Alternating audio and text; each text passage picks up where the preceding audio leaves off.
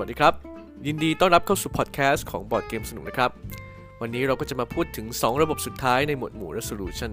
เพื่อที่จะเข้าสู่หมวดหมู่ต่อไปนั่นก็คือ game end and victory นั่นเองครับสำหรับ 2 ระบบสุดท้ายจะเป็นอะไรบ้างนั้นเราไปดูกันเลยดีกว่าครับ ระบบแรกนะครับก็คือ re-rolling and locking ครับคำอธิบายนะครับก็คือลูกเต๋าเนี่ยอาจจะสามารถที่จะทอยใหม่ได้ก็คือ re-roll ได้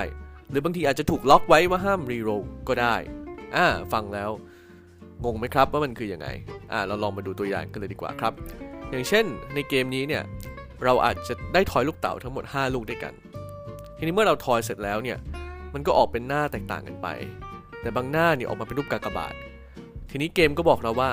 ถ้าเราไม่พอใจผลลัพธ์เนี่ย เราทอยใหม่ได้นะ ทอยได้ทุกหน้าเลย ยกเว้นหน้าที่มีรูปกากบาท อ่า นี่แหละครับ รูปที่มีหน้ากากบาทเนี่ยเราก็ถือว่ามันถูกล็อกไว้ แต่หน้าที่เหลือเนี่ยเราสามารถรีโรลได้ แล้วก็เลือกเอาผลลัพธ์ใหม่ที่เราทอยได้มา ซึ่งส่วนใหญ่เกมที่ใช้ระบบทอยเต๋าแบบนี้นะครับ ก็มักจะเป็นปาร์ตี้เกมที่เล่นไม่ยากนะครับ อย่างเช่น King of Tokyo Yahtzee Zombie Dice เป็นต้นนะครับ โอเค ระบบต่อมาครับ และระบบสุดท้ายของหมวดหมู่ resolution นั่นก็คือ Q Steel นั่นเองครับแหมแฟนๆโมบ้าน่าจะคุ้นเคยกับคำว่า Q Steel กันนะครับสำหรับคำอธิบายของหมวดหมู่ Q Steel เนี่ยระบบ Q Steel ขอโทษครับ นั่นก็คือผู้เล่นเนี่ยช่วยกันทำภารกิจให้สำเร็จ แต่เฉพาะผู้เล่นที่สำเร็จเป็นคนสุดท้ายเนี่ยถึงจะเป็นคนที่ได้รับประโยชน์ จากภารกิจนั้นๆครับอ่าผมคิดว่าตัวอย่างที่เห็นได้ชัดที่สุดก็มักจะเป็นในวิดีโอเกมใช่ไหมครับ ที่ผู้เล่นเนี่ย ช่วยกันรุมฆ่าศัตรู หรือว่าผู้เล่นบางคนเนี่ยกำลังจะฆ่าศัตรูได้แล้ว แต่มีผู้เล่นอีกคนหนึ่งมาแย่งฆ่า แล้วก็เอาเงินกับค่าประสบการณ์ไปแทนหมดเลย นี่นะครับคือตัวอย่างของ Q Steel ในโลกของวิดีโอเกม แต่ในโลกของบอร์ดเกมเนี่ยก็มีเหมือนกันนะครับ อย่างเช่น Cutthroat Caverns หรือว่า Dungeon Run เป็นต้น ซึ่งเกมพวกนี้เนี่ยก็จะทำให้ ผู้เล่นที่ทำภารกิจเป็นคนสุดท้ายเนี่ยจะรับประโยชน์ไปเพียงแค่คนเดียว ก็จะเหมือนเป็นเกมที่วัดใจกันนิดนึงครับ ว่าใครจะลงทุนช่วยเหลือภารกิจมากน้อยตอนไหนบ้าง โอเคครับ ในที่สุดเราก็เสร็จสิ้นกันสักทีนะครับ กับหมวดหมู่ resolution มีทั้งหมดถึง 22 ระบบด้วยกัน ถ้าใครอยากฟังย้อนหลังก็ไปตามฟังในพอดแคสต์เก่าๆ ของผมได้ครับ วันนี้เรามาเข้าหมวดหมู่กันเลยใหม่กันเลยดีกว่า นั่นก็คือ Game End and Victory ครับ ทีนี้เนี่ยสิ่งหนึ่งที่ทำให้เกมมันแตกต่างจากกิจกรรมอื่นๆนะครับก็เพราะมันมีเป้าหมาย แล้วก็มีจุดที่มันเกมมันจบเนี่ยชัดเจน ไม่งั้นมันก็จะอาจจะกลายเป็นแค่กิจกรรมสันทนาการธรรมดาใช่ไหมครับถ้าเกิดมันไม่มีใครแพ้ ไม่มีใครชนะ ไม่มีแต้มไม่มีจุดจบ ไม่มีอะไรทั้งนั้น ก็คือวิ่งเล่นกันไปเรื่อย ๆ อะไรเป็นต้น ทีนี้เนี่ยในเกม End and Victory เนี่ยเราจะมาดูกันครับว่ามันมีระบบอะไรบ้าง ที่ทำให้เกมเนี่ยมันมี จุดจบของเกมที่น่าสนใจ หรือว่ามีวิธีการชนะที่แตกต่างกันไป เรามาลองดู 5 ระบบกันดีกว่าครับวันนี้สำหรับระบบแรกนะครับก็คือ victory points from game state ครับ หรือแต้ม victory point จากสถานะของเกมณตอนนั้น เอ๊ะฟังแล้วก็ยังงงอยู่ดีนะครับ เรามาดูคำอธิบายกันดีกว่านะครับสำหรับคำอธิบายเนี่ยก็คือ มันอาจจะมีอีเวนต์นะครับหรือเหตุการณ์บางอย่างที่ทำให้เราต้องมาประเมินและว่าสถานะบนเกมเนี่ยสถานะของเกมตอนนี้เนี่ยเป็นอย่างไรบ้าง แล้วก็ดูว่าผู้เล่นแต่ละคนเนี่ยได้แต้มได้คะแนนเนี่ยจากสถานะของเกมเนี่ยเท่าไหร่กันบ้างครับผมคิดว่าตัวอย่างที่ดีและเข้าใจง่ายน่าจะเป็นอย่างเช่นพวกเกมอย่าง Seven Wonders หรือว่า a c o l a นะครับหรือว่าแม้แต่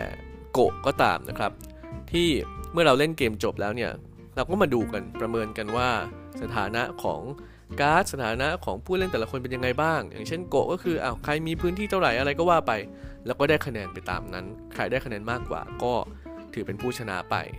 ซึ่งก็อาจจะพลิกแปลงได้ครับ อย่างเช่นบางเกมเนี่ยอาจจะไม่ได้ดูคะแนน ไม่ได้ดูสถานะเนี่ยตอนจบ แต่ระหว่างเล่นเนี่ยอาจจะมีช่วงเวลาของการประเมินคะแนนก็มานะครับ อย่างเช่นเกมอย่าง Twilight Struggle เนี่ย มันจะมีการ์ดที่เรียกว่า scoring card ครับ ถ้ามันออกมาเมื่อไหร่ ถ้ามีผู้เล่นคนไหนเล่น scoring card เมื่อไหร่เราก็จะประเมินเลยว่าสถานการณ์ของเกมตอนนี้เป็นยังไง แล้วผู้เล่นแต่ละคนจะได้กี่แต้มจากบอร์ด ใครมีอิทธิพลในประเทศบนโลกบนบอร์ดเนี่ยมากกว่าก็จะได้แต้มเยอะกว่าก็ว่าไปนะครับ อันนี้คือ victory points from game state ครับ ต่อมานะครับคือ victory points from player action ครับตรงกันข้ามเลยก็คือ ผู้เล่นได้แต้มนะครับจากการทำ action ตัวอย่างที่ง่ายที่สุดน่าจะเป็นโกอีกเช่นเดียวกันครับ เพราะโกนี่ถือว่ามีระบบในการทำแต้มหลายแบบใช่ไหมครับ แน่นอนว่านอกจากการทำแต้มด้วยการแย่งชิงพื้นที่แล้วเนี่ยในโกเราสามารถทำแต้มด้วยการกินหมากของเพื่อนอีกคนหนึ่งได้ นี่แหละครับก็คือการที่เราเนี่ยทำ action เพื่อไปกินหมากแล้วก็ได้แต้มมาเลย นี่คือการที่เราได้รับ victory points จาก action ของเราเอง เดี๋ยวจะเป็นเกมอื่นๆนะครับอย่างเช่นพวกเกมสงครามเกมหรือว่าอะไรเนี่ยที่เราเนี่ยไปตีคนอื่น แล้วก็ยึดเมืองเข้ามาแล้วก็ได้แต้มมาทันที อันนี้เราก็อาจจะเป็นถือว่าเป็น victory points ที่มาจาก action ของเรา เป็นตัวอย่างที่ง่ายที่สุดเลยก็เช่นพวกการ์ดที่เขียนว่าเมื่อเล่นแล้วได้ victory point มี 5 5 แต้มตัวใหญ่ๆบนการ์ดแล้วเราก็เล่นแล้วก็ได้เลย อันนี้ก็ถือว่าเป็น victory points from player actions แบบตรงๆเลยครับ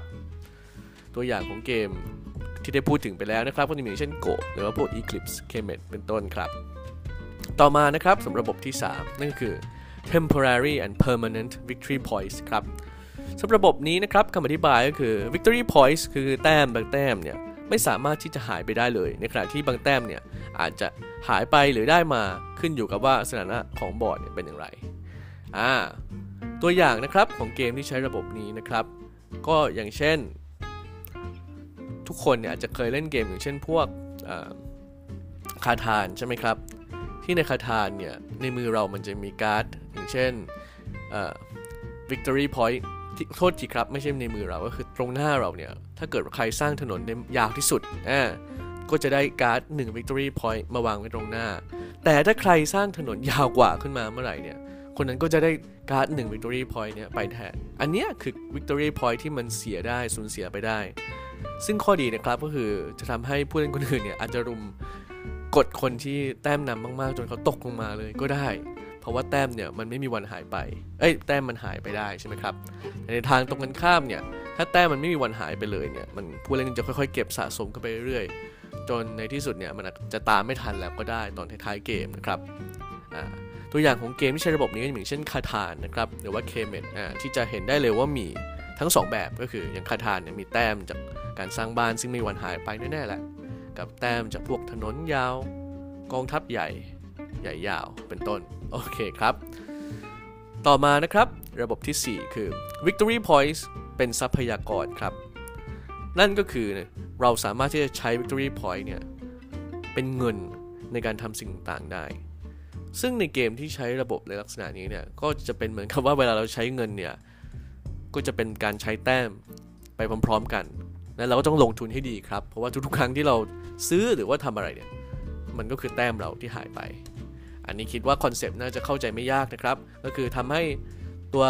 ค่าเงินของเกมเนี่ยมันเหลือแค่นี่แหละ เงินก็คือแต้มแต้มก็คือเงินไปเลย หรือบางทีอาจจะมีเงินด้วย แต่เราสามารถจ่ายแต้มเพื่อเพิ่มพลังในการทำสิ่งต่างๆได้ด้วยเหมือนกัน ซึ่งเกมที่ใช้ระบบนี้นะครับ ก็จะมีอย่างเช่น The Expanse Board Game Small World 1830 เป็นต้นนะครับ โอเคครับ และสำหรับระบบสุดท้ายของวันนี้นะครับ ในหมวด Game End and Victory นั่นก็คือ Hidden and Exposed Victory Points นั่นเองครับสำหรับคำอธิบายนะครับก็คือ Victory Points หรือว่าแต้มเนี่ยอาจจะเป็นข้อมูลสาธารณะ ก็คือทุกคนเห็นได้ หรืออาจจะเป็นข้อมูลปิดคนอื่นเห็นไม่ได้ แล้วแต่เกมอ่าตัวอย่างนะครับของเกมที่ใช้ระบบ ประเภทนี้เนี่ยก็จะมีอย่างเช่น small world เลยใช่ไหมครับ อันนี้ small world เป็นตัวอย่างของเกมที่เราไม่เห็นเลยนะว่าอีกคนนึงมีแต้มเท่าไหร่อ่าซึ่งส่วนตัวผมเนี่ยมองว่าถ้าเราเอาแต้มนะครับไปปิดบังเนี่ยมันก็อาจจะส่งผลให้ผู้เล่นต้องมา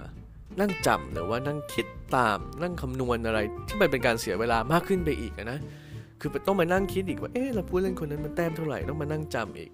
ผมรู้สึกว่าเราน่าจะเอาสมองเนี่ยไปคิดในส่วนอื่นน่าจะดีกว่า แต่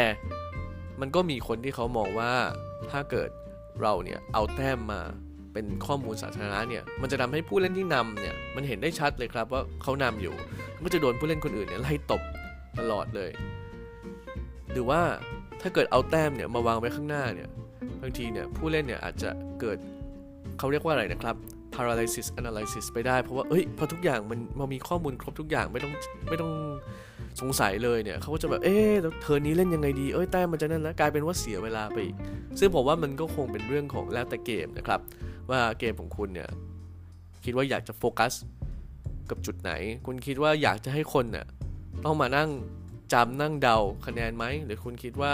มันควรเป็นข้อมูลเปิดไปเลย คือเอาเป็นอยู่ในหนึ่งในสมการของผู้เล่นไปเลย ผมว่าก็ คงต้องแล้วแต่เกมครับ